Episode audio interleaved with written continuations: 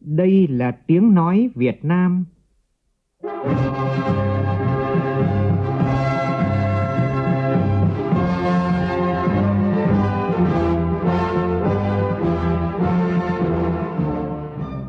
là tiếng nói Việt Nam, phát thanh từ Hà Nội, thủ đô nước Cộng hòa xã hội chủ nghĩa Việt Nam.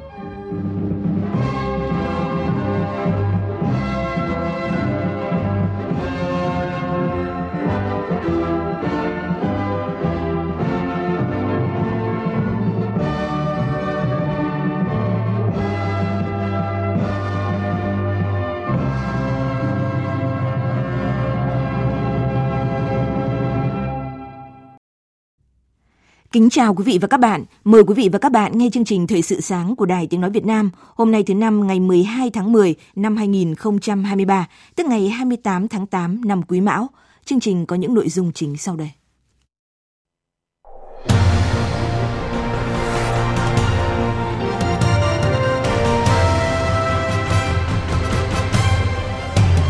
Hôm nay, Ủy ban Thường vụ Quốc hội tiến hành giám sát chuyên đề việc thực hiện chính sách pháp luật về phát triển năng lượng giai đoạn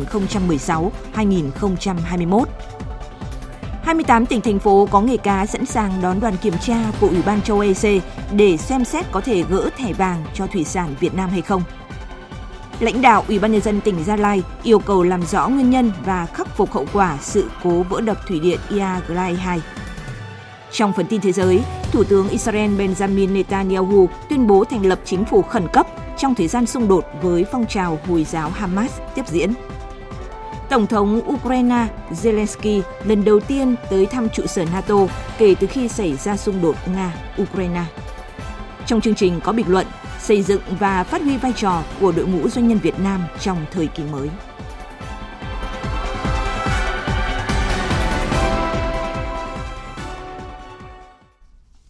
Bây giờ là tin chi tiết. Tiếp tục phiên họp 27, sáng nay, Ủy ban Thường vụ Quốc hội tiến hành giám sát chuyên đề việc thực hiện chính sách pháp luật về phát triển năng lượng giai đoạn 2016-2021. Thời gian qua, đoàn giám sát của Ủy ban Thường vụ Quốc hội về việc về thực hiện chính sách pháp luật về phát triển năng lượng giai đoạn 2016-2021 đã làm việc khảo sát thực tế tại các tỉnh Quảng Nam, Quảng Ngãi, Sơn La, Gia Lai, Bạc Liêu, Bà Rịa Vũng Tàu, Cà Mau và thành phố Hồ Chí Minh – làm việc với chính phủ các bộ ngành, cơ quan, tổ chức doanh nghiệp có liên quan, tổ chức một số hội thảo phục vụ cho chuyên đề giám sát, đặc biệt là hội thảo lấy ý kiến của chuyên gia về dự thảo báo cáo kết quả giám sát.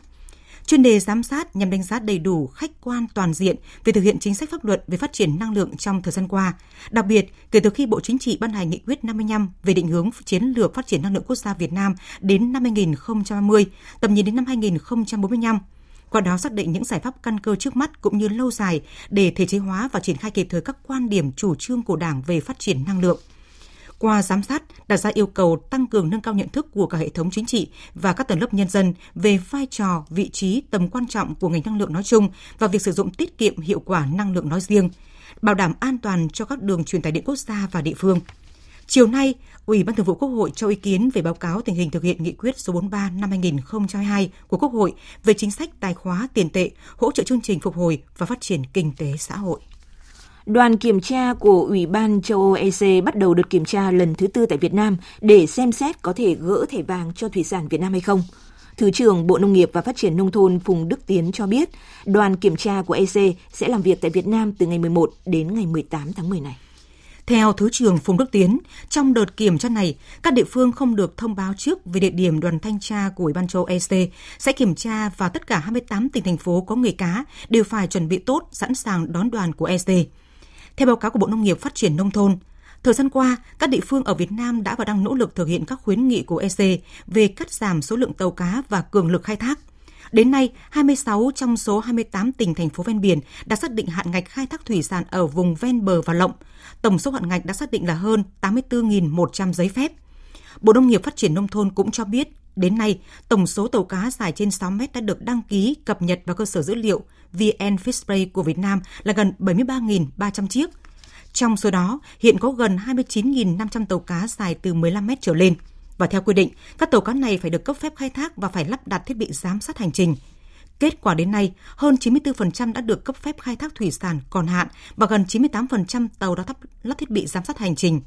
Về xử lý tàu vi phạm, theo Bộ Nông nghiệp Phát triển Nông thôn, các lực lượng hải quân, cảnh sát biển, kiểm ngư đã tuần tra kiểm soát tại các vùng biển giáp danh trồng lấn, các vùng trọng điểm. Từ đầu năm đến ngày 13 tháng 9, số tàu cá khai thác bất hợp pháp ở vùng biển nước ngoài bị bắt giữ, xử lý đã giảm tới hơn 84% so với thời điểm năm 2016. Trà Vinh là một trong 28 tỉnh thành phố trong cả nước có hoạt động đánh bắt khai thác hải sản trên biển và nằm trong hoạt động kiểm tra giám sát về IUU. Hiện tất cả tàu cá khai thác hải sản xa bờ của tỉnh Trà Vinh đã được lắp đặt thiết bị giám sát hành trình và được theo dõi, giám sát 24 trên 24 giờ khi hoạt động đánh bắt. Phóng viên Sao Anh, thường trú khu vực đồng bằng sông Cửu Long thông tin. Tỉnh Trà Vinh hiện có 247 tàu cá có chiều dài trên 15 mét trở lên đang hoạt động và cảng cá Định An thuộc thị trấn Định An, huyện Trà Cú được chế định xác nhận nguyên liệu thủy sản xuất khẩu. Trong đó có 241 trên 247 tàu cá được cấp giấy phép chứng nhận an toàn thực phẩm, đạt 97,19% số tàu cá đang hoạt động nhằm thực hiện tốt các giải pháp khắc phục về chống khai thác hải sản bất hợp pháp, không khai báo, không theo quy định, Đến nay, tỉnh Trà Vinh đã triển khai lắp đặt thiết bị giám sát hành trình cho 247 trên 247 tàu cá đang hoạt động. 100% dữ liệu tàu cá của tỉnh được cập nhật vào cơ sở dữ liệu nghề cá quốc gia. Riêng tại cảng cá Đình An, có nhân viên trực 24 trên 24 để tiếp nhận theo dõi các phương tiện ra vào cảng, thực hiện việc khai báo, ghi số liệu trong từng chuyến trước khi cho tàu vào cảng. Ngoài ra, Chi cục Thủy sản Trà Vinh còn phối hợp với lực lượng biên phòng tổ chức tuyên truyền các quy định của EU tuần tra thường xuyên và đột xuất đối với các hoạt động đánh bắt trên vùng biển quản lý. Thiếu tá Nguyễn Đa Lộc, đồn trưởng đồn biên phòng Trường Long Hoa, Bộ Chỉ huy Bộ đội Biên phòng tỉnh Trà Vinh cho biết. À, so với tình hình chung trên cả nước, thì à, tình hình tàu cá của à, tỉnh Trà Vinh là xâm phạm vùng biển nước ngoài cũng như là vi phạm về chống khai thác IUU là không có diễn ra thì à, có được kết quả trên trong quá trình thực hiện nhiệm vụ là đơn vị đã à, phối hợp cùng với địa phương tổ chức các cái buổi tuyên truyền cho người dân nắm chắc cái quy định về trách nhiệm trong cái chống khai thác IUU. Riêng đối với phương tiện thuộc diện là lắp đặt thiết bị giám sát hành trình là à, tổ chức là kiểm tra chặt chẽ thì trong thời gian vừa qua các phương tiện đã chấp hành rất là tốt. Tại cuộc họp ban chỉ đạo điều hành giá họp bàn phương án điều hành giá cuối năm diễn ra hôm qua, Bộ Tài chính dự báo chỉ số giá tiêu dùng CPI bình quân năm nay tăng trong khoảng từ 3,2 đến 3,6%. Trên cơ sở mục tiêu kiểm soát lạm phát cả năm ở mức 4,5%, Bộ Tài chính cập nhật hai kịch bản lạm phát. Kịch bản 1 dự báo CPI bình quân năm nay tăng khoảng 3,2% so với năm ngoái. Kịch bản 2 ở mức cao hơn, dự báo CPI bình quân năm nay tăng khoảng 3,6% so với năm ngoái. Với các kịch bản vừa nêu, Bộ Tài chính dự báo CPI bình quân năm nay tăng trong khoảng 3,2 đến 3,6%. Trong khi đó, Tổng cục Thống kê dự báo CPI bình quân trong khoảng 3,3 đến 3,6%. Ngân hàng Nhà nước cũng dự báo lạm phát bình quân năm nay tăng trong khoảng ở mức 3,4% cộng trừ 0,3%. Nhân kỷ niệm 19 năm Ngày Doanh nhân Việt Nam 13 tháng 10 năm 2004, 13 tháng 10 năm 2023, Tối qua, tạp chí Doanh nhân Sài Gòn tổ chức chương trình gặp gỡ tháng 10 và lễ vinh danh 10 doanh nhân truyền cảm hứng năm 2023. 10 doanh nhân truyền cảm hứng năm 2023 được bình chọn theo 3 hạng mục, mang thương hiệu Việt vươn ra thế giới, ra thế giới để mang về và hoạt động vì cộng đồng. Những hoạt động của các doanh nhân này trong năm qua đã mang lại niềm tin và cảm hứng cho nhiều doanh nghiệp khác cùng lan tỏa tinh thần kiên cường vững chí, vượt qua khó khăn, vươn ra sánh vai với thế giới. Chúc mừng các doanh nhân được vinh danh. Phó Chủ tịch Ủy ban nhân dân thành phố Hồ Chí Minh Dương Anh Đức dự báo những tháng cuối năm nay và đầu năm tới, kinh tế trong nước sẽ còn gặp nhiều khó khăn. Sự quả cảm và quyết tâm của các doanh nhân sẽ là yếu tố hết sức quan trọng, giúp thành phố tiếp tục là đầu đầu kinh tế của cả nước, tạo động lực cho sự phát triển kinh tế trọng điểm của khu vực phía Nam. Liên quan đến chủ đề doanh nghiệp, doanh nhân, trong phần sau của chương trình, biên tập viên Đài Tiếng Nói Việt Nam có bình luận xây dựng và phát huy vai trò của đội ngũ doanh nhân Việt Nam trong thời kỳ mới. Mời quý vị và các bạn đón nghe. Với chủ đề Hiệp hành, chia sẻ, phục vụ, Đại hội đại biểu Người Công giáo Việt Nam xây dựng và bảo vệ Tổ quốc lần thứ 8 nhiệm kỳ 2023-2028 chính thức diễn ra vào hôm nay tại Hà Nội. 400 đại biểu chính thức là những linh mục, tu sĩ và giáo dân đại diện cho đồng bào công giáo cả nước. Ghi nhanh của phóng viên Lại Hòa trước thềm đại hội. Phấn khởi và tự hào về thủ đô Hà Nội dự đại hội là cảm nhận chung của rất nhiều đại biểu. Giê-xu Nguyễn Đức Thắng, tránh văn phòng Ủy ban đoàn kết Công giáo tỉnh Bà Rịa Vũng Tàu cho biết, với vai trò là cầu nối giữa đồng bào Công giáo với cơ quan nhà nước, chính quyền địa phương, những năm qua Ủy ban đoàn kết Công giáo tỉnh Bà Rịa Vũng Tàu đã có nhiều hoạt động thiết thực, hiệu quả, đặc biệt là các phong trào thi đua yêu nước. Phong trào thi đua yêu nước trong đồng bào công giáo của tỉnh Bà Rịa Vũng Tàu trong thời gian vừa qua ngày có càng khởi sắc xây dựng được nhiều phong trào thi đua yêu nước đáp ứng được cái nhu cầu chung của toàn xã hội nhất là trong công tác từ thiện nhân đạo. Cùng với các tôn giáo bạn chúng ta xây dựng một khối đại đoàn kết dân tộc cùng nhau vươn lên thoát nghèo xây dựng một xã hội nó tốt hơn. Nhấn mạnh vị trí vai trò của Ủy ban đoàn kết công giáo là cầu nối giữa đạo với đời. Linh mục Trương Quý Vinh, Chủ tịch Ủy ban đoàn kết công giáo tỉnh Tiền Giang cho biết. Người công giáo trong ờ, đất nước từ Bắc tới đến Nam theo lời của Chúa dạy là mình phải yêu thương mọi người không phân biệt đạo hay là không yêu thương nhau lá lành ờ, đùm lá rách từ cái chỗ mình yêu thương đó thì mình ờ, phục vụ cho xã hội phục vụ cho người nghèo Linh mục Trần Xuân Mạnh, Chủ tịch Ủy ban Đoàn kết Công giáo Việt Nam nhấn mạnh, chủ đề của đại hội là hiệp hành, chia sẻ và phục vụ. Đây là nội dung mà giáo hội toàn cầu hướng tới, thể hiện vai trò của người giáo dân trong quá trình xây dựng, bảo vệ Tổ quốc Việt Nam, xã hội chủ nghĩa. Chúng tôi trung thành với cái đường hướng của Hội đồng Giám mục Việt Nam đó là sống phúc âm giữa lòng dân tộc để đem lại hạnh phúc của đồng bào và theo cái lời khuyên của Đức Giáo Hoàng Benedicto XVI đó là người công giáo tốt cũng là người công dân tốt. Chúng tôi ờ, rất vui mừng bởi vì ờ, chúng tôi là người công giáo, ờ, tự hào mình là người công dân của Việt Nam và chúng tôi cũng cố gắng để thực hiện các cái chủ trương đường lối của Đảng nhà nước, của phong trào vận động của mặt trận trung ương. Sau khi nhận được tin báo về sự cố vỡ đập ngăn nước của công trình thủy điện Iaglae 2 do công ty cổ phần thủy điện Khải Hoàng làm chủ đầu tư đang thi công trên suối Iaglae thuộc địa bàn hai xã Iaga và Iav, huyện Chư Prong, chiều qua, lãnh đạo Ủy ban nhân dân tỉnh Gia Lai đã có mặt tại hiện trường để kiểm tra và chỉ đạo công tác khắc phục sự cố lãnh đạo tỉnh Gia Lai đã yêu cầu Sở Công Thương ra soát lại năng lực của chủ đầu tư là công ty cổ phần Thủy điện Khải Hoàng. Nếu phát hiện có sai sót hay vi phạm pháp luật, phải xử lý theo quy định và báo cáo tỉnh ủy, ủy ban nhân dân tỉnh và các đơn vị có liên quan. Ủy ban nhân dân huyện Chư Prong sớm thành lập đoàn công tác và phối hợp với các sở ngành của tỉnh để đánh giá toàn diện sự cố, có kết luận nguyên nhân chính xác, Cùng với đó, Ủy ban nhân dân huyện phối hợp với Ủy ban nhân dân hai xã, xã Iagra và Iave ra soát thống kê thiệt hại của người dân do sự cố vỡ đập ngăn và mưa lũ để có sự hỗ trợ theo quy định của nhà nước. Công ty cổ phần Thủy điện Khải Hoàng cần phối hợp với chính quyền địa phương, các sở ngành của tỉnh trong giám định sự cố, xác định rõ trách nhiệm và sớm tiến hành bồi thường thiệt hại cho người dân để ổn định cuộc sống. Phó Chủ tịch Ủy ban dân tỉnh Gia Lai Nguyễn Hữu Quế khẳng định đây là sự cố nghiêm trọng được dư luận xã hội quan tâm, Do đó, các bên liên quan phải có tinh thần trách nhiệm cao, làm việc nhanh chóng, hiệu quả để khắc phục hậu quả và đảm bảo an toàn cho người dân. Thời sự VOV, nhanh, tin cậy, hấp dẫn. Chuyển sang các tin thế giới, hôm qua Thủ tướng Israel Benjamin Netanyahu thành lập chính phủ đoàn kết khẩn cấp thời chiến cùng với lãnh đạo Đảng đoàn Xin lỗi quý vị và các bạn cùng với lãnh đạo Đảng Đoàn kết Quốc gia đối lập, cựu Bộ trưởng Quốc phòng Benny Gantz. Nội các thời chiến này sẽ tập trung hoàn toàn vào cuộc xung đột hiện nay với các nhóm vũ trang giải Gaza. Biên tập viên Đình Nam thông tin.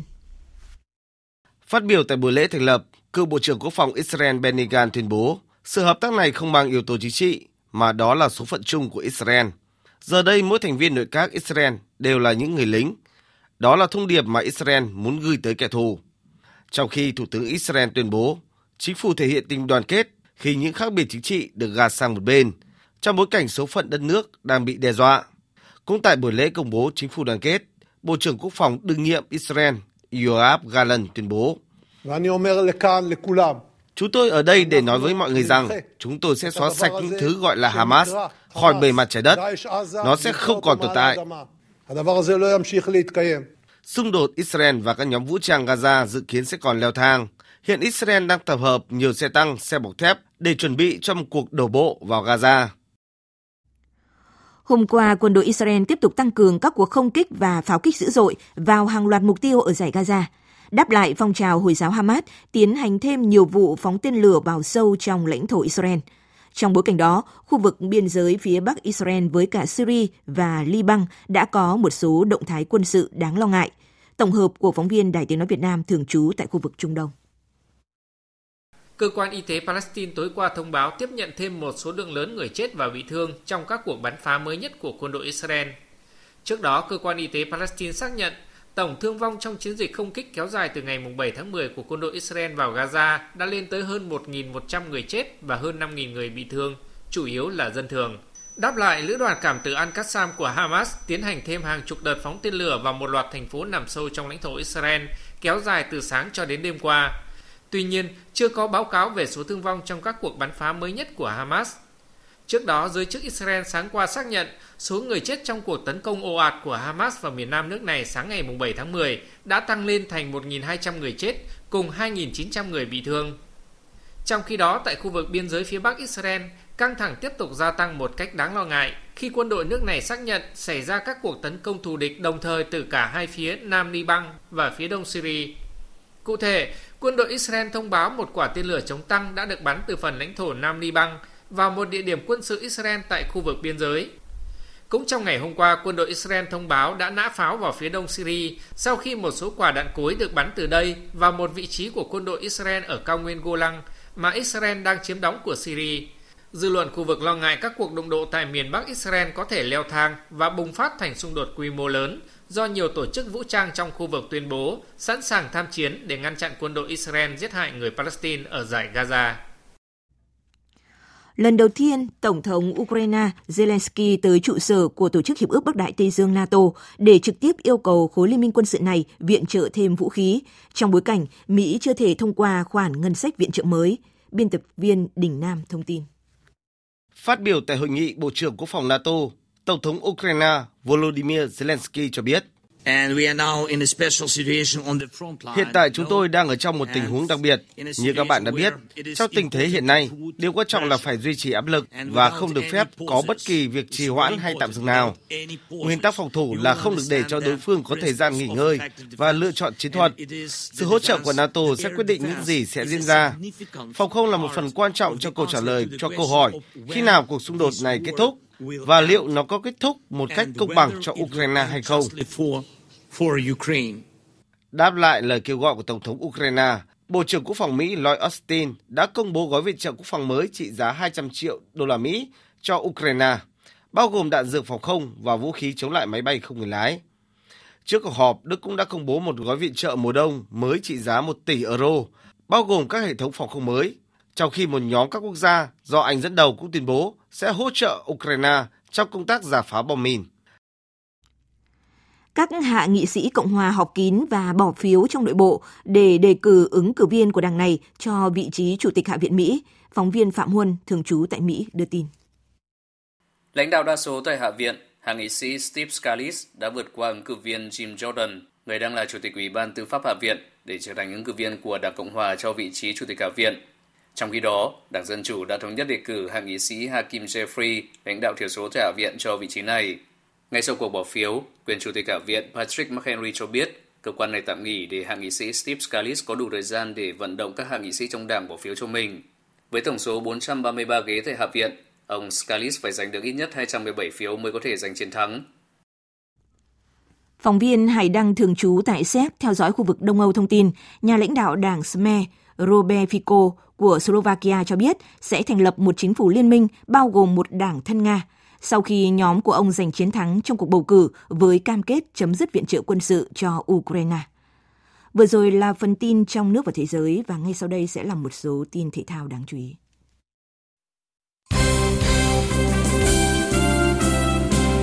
Thưa quý vị và các bạn, đội tuyển Futsal Việt Nam đã thắng Hàn Quốc 5-2, qua đó kết thúc vòng loại giải Futsal châu Á 2024 với 3 trận toàn thắng và giành vé vào vòng chung kết giải Futsal châu Á 2024 với ngôi nhất bảng. Sau trận thua giao hữu với chủ nhà Trung Quốc, tối qua, đội tuyển bóng đá quốc gia Việt Nam ra sân tập với tinh thần vui vẻ. Huấn luyện viên Chu Seo muốn tất cả các cầu thủ đều có thể sẵn sàng ra sân trong trận đấu giao hữu với đội tuyển Uzbekistan vào tối mai 13 tháng 10. Trận đấu diễn ra trong khuôn viên khu Liên hợp Thể thao Đại Liên. bất ngờ đã xuất hiện tại Thượng Hải Master khi hạt giống số 1 các lốt Ankarat phải dừng bước khi để thua hạt giống số 18 Grigor Dimitrov. Như vậy, Grigor Dimitrov giành quyền vào tứ kết giải Master 1000 đầu tiên trong năm nay.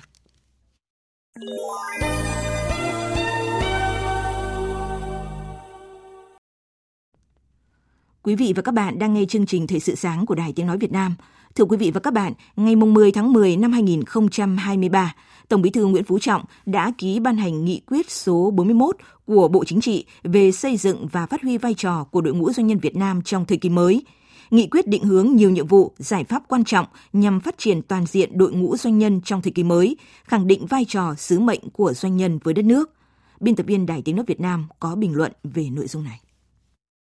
Nghị quyết số 41 của Bộ Chính trị về xây dựng và phát huy vai trò của đội ngũ doanh nhân Việt Nam trong thời kỳ mới ra đời đúng dịp kỷ niệm Ngày Doanh nhân Việt Nam 13 tháng 10 đã thể hiện sự quan tâm, ghi nhận của Đảng và Nhà nước ta dành cho đội ngũ doanh nhân, doanh nghiệp Việt Nam với những đóng góp quan trọng, đồng hành cùng sự phát triển đất nước trong suốt thời gian qua.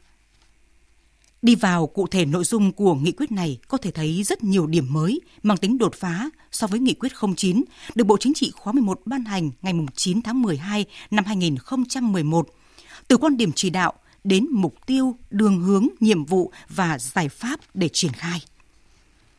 Nếu như trước đây, đội ngũ doanh nhân được xác định là lực lượng có vai trò quan trọng trong sự nghiệp công nghiệp hóa, hiện đại hóa đất nước, thì nay Bộ Chính trị nhấn mạnh đội ngũ doanh nhân có vị trí vai trò quan trọng là một trong những lực lượng nòng cốt góp phần đẩy mạnh công nghiệp hóa, hiện đại hóa đất nước và hội nhập quốc tế, xây dựng và phát triển nền kinh tế độc lập, tự chủ, đảm bảo quốc phòng, an ninh. Nhìn lại 3 năm trở lại đây, trong bối cảnh tình hình kinh tế đất nước có nhiều tác động không thuận lợi bởi đại dịch COVID-19 và những xung đột quân sự, biến động chính trị, kinh tế trên thế giới. Song, đội ngũ doanh nhân Việt Nam ở hơn 800.000 doanh nghiệp đã luôn đồng hành, gánh vác, chèo lái con thuyền doanh nghiệp vững vàng cùng đất nước phát triển và hội nhập quốc tế. Chúng ta vui mừng khi thấy ngày càng nhiều hơn các doanh nghiệp Việt Nam tự tin vươn xa biển lớn là các thị trường nước ngoài tự hào về một số doanh nghiệp đã và đang khẳng định thương hiệu ở tầm quốc tế và được các đối tác nể trọng. Liên tục những năm gần đây, các tổ chức hàng đầu thế giới về định giá thương hiệu như Brand Final hay Forbes Việt Nam đã ghi nhận thương hiệu quốc gia Việt Nam luôn có tốc độ tăng trưởng giá trị nhanh nhất thế giới, với mức tăng tới 74% trong giai đoạn 2019-2022 và tiếp tục tăng 15,6% trong năm 2023 lên mức gần 500 tỷ đô la Mỹ. Để thương hiệu quốc gia Việt Nam đứng ở vị trí 32 trong số 100 thương hiệu quốc gia mạnh trên thế giới hiện nay, có sự đóng góp trực tiếp từ giá trị thương hiệu của doanh nghiệp khi sản phẩm hàng hóa, dịch vụ khẳng định được vị thế trên thị trường khu vực và trên thế giới. Vì thế, nếu như trước đây, Nghị quyết 09 đặt mục tiêu xây dựng đội ngũ doanh nhân lớn mạnh, phấn đấu đến năm 2020 có một số doanh nhân doanh nghiệp có thương hiệu đặt tầm cỡ khu vực Đông Nam Á. Thì tại nghị quyết lần này, Bộ Chính trị đã nâng tầm mục tiêu với từng giai đoạn cụ thể được đặt ra. Phấn đấu đến năm 2030, ngày càng có nhiều doanh nghiệp đặt tầm khu vực, một số doanh nghiệp đặt tầm thế giới. Và đến năm 2045, phát triển đội ngũ doanh nhân Việt Nam có quy mô, năng lực và trình độ đáp ứng mục tiêu quốc gia phát triển, thu nhập cao, có vị thế uy tín khu vực và quốc tế – một bộ phận doanh nghiệp có thương hiệu thế giới, dẫn dắt một số chuỗi cung ứng, chuỗi giá trị toàn cầu. Ghi nhận những đóng góp quan trọng của đội ngũ doanh nhân doanh nghiệp nói chung. Song Nghị quyết 41 cũng chỉ ra những hạn chế yếu kém như sự phát triển đội ngũ doanh nhân chưa đáp ứng được yêu cầu của thời kỳ mới. Phần lớn doanh nghiệp có quy mô nhỏ, kỹ năng quản trị còn hạn chế. Một bộ phận doanh nhân đạo đức, văn hóa kinh doanh, trách nhiệm xã hội, tinh thần dân tộc chưa cao còn vi phạm pháp luật – cấu kết với cán bộ suy thoái, chạy theo lợi ích cá nhân, gây thiệt hại cho nhà nước, làm giảm sút niềm tin của nhân dân. Để doanh nhân doanh nghiệp phát triển và công hiến, Đảng ta nhấn mạnh việc phải bảo đảm khuôn khổ pháp luật ổn định, đồng bộ, thống nhất và minh bạch. Phải hoàn thiện chính sách pháp luật, tạo môi trường đầu tư kinh doanh thuận lợi, an toàn, bình đẳng. Để bảo đảm quyền tự do kinh doanh, bảo hộ quyền tài sản hợp pháp, khởi nghiệp, bổ sung chế tài kinh tế phù hợp để xử lý vi phạm. Không hình sự hóa quan hệ kinh tế, đổi mới phương thức quản lý nhà nước theo hướng lấy người dân, doanh nghiệp là trung tâm, đối tượng phục vụ, kiểm soát, xóa bỏ đặc quyền, độc quyền trong sản xuất kinh doanh, bình đẳng trong tiếp cận nguồn lực về đất đai, tài chính và công nghệ. Đảng ta cũng nêu bật yêu cầu xây dựng thực hiện chuẩn mực đạo đức, văn hóa kinh doanh trên cơ sở vừa giữ được bản sắc văn hóa dân tộc, vừa tiếp cận tinh hoa văn hóa kinh doanh thế giới. Lấy đạo đức, văn hóa kinh doanh làm cốt lõi để cao tinh thần thượng tôn pháp luật. Nghị quyết 41 của Bộ Chính trị đã kịp thời đáp ứng sự mong đợi của cộng đồng doanh nghiệp doanh nhân cả nước, tạo động lực mạnh mẽ để doanh nhân Việt Nam vươn lên, đóng góp xứng đáng vào việc hiện thực hóa khát vọng phát triển đất nước phồn vinh và hạnh phúc.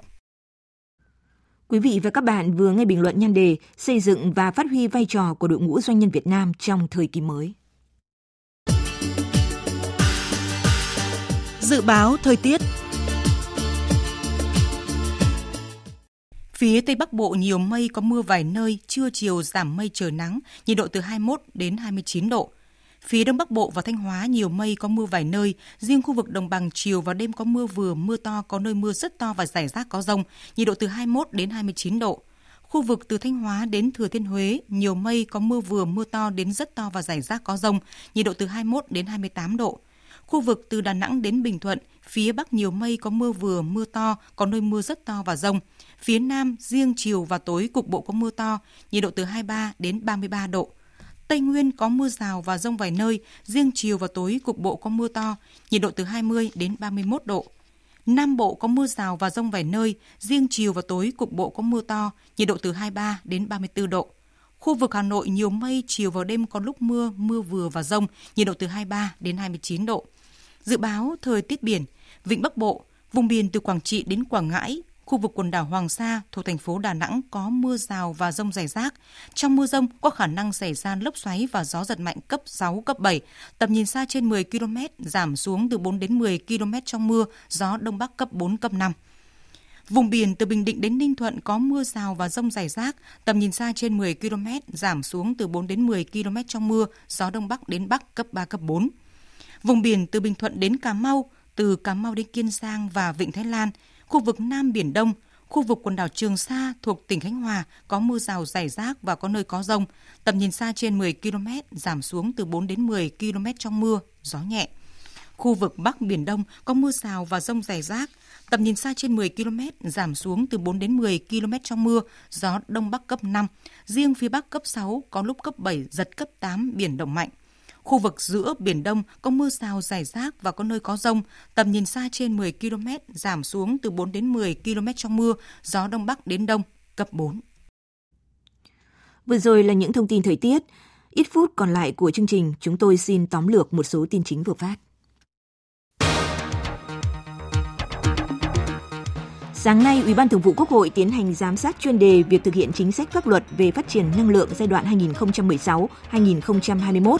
qua đó xác định những giải pháp căn cơ trước mắt cũng như lâu dài để thể chế hóa và triển khai kịp thời các quan điểm, chủ trương của Đảng về phát triển năng lượng. Từ ngày 11 đến ngày 18 tháng 10, đoàn kiểm tra của Ủy ban châu Âu EC thực hiện đợt kiểm tra lần thứ tư tại Việt Nam để xem xét có thể gỡ thẻ vàng cho thủy sản Việt Nam hay không. 28 tỉnh thành phố có nghề cá sẵn sàng đón đoàn kiểm tra của Ủy ban châu Âu EC. Thủ tướng Israel Benjamin Netanyahu tuyên bố thành lập chính phủ khẩn cấp và nội các thời chiến cùng với lãnh đạo Đảng Đoàn kết Quốc gia đối lập Benny Gantz trong thời gian xung đột với phong trào Hồi giáo Hamas tiếp diễn. Tới đây chúng tôi xin được kết thúc chương trình Thời sự sáng nay. Chương trình do các biên tập viên Lan Anh và Bùi Chuyên thực hiện với sự tham gia của phát thanh viên Kim Phượng, kỹ thuật viên Tạ Tre, chịu trách nhiệm nội dung Nguyễn Vũ Duy. Cảm ơn quý vị và các bạn đã quan tâm theo dõi.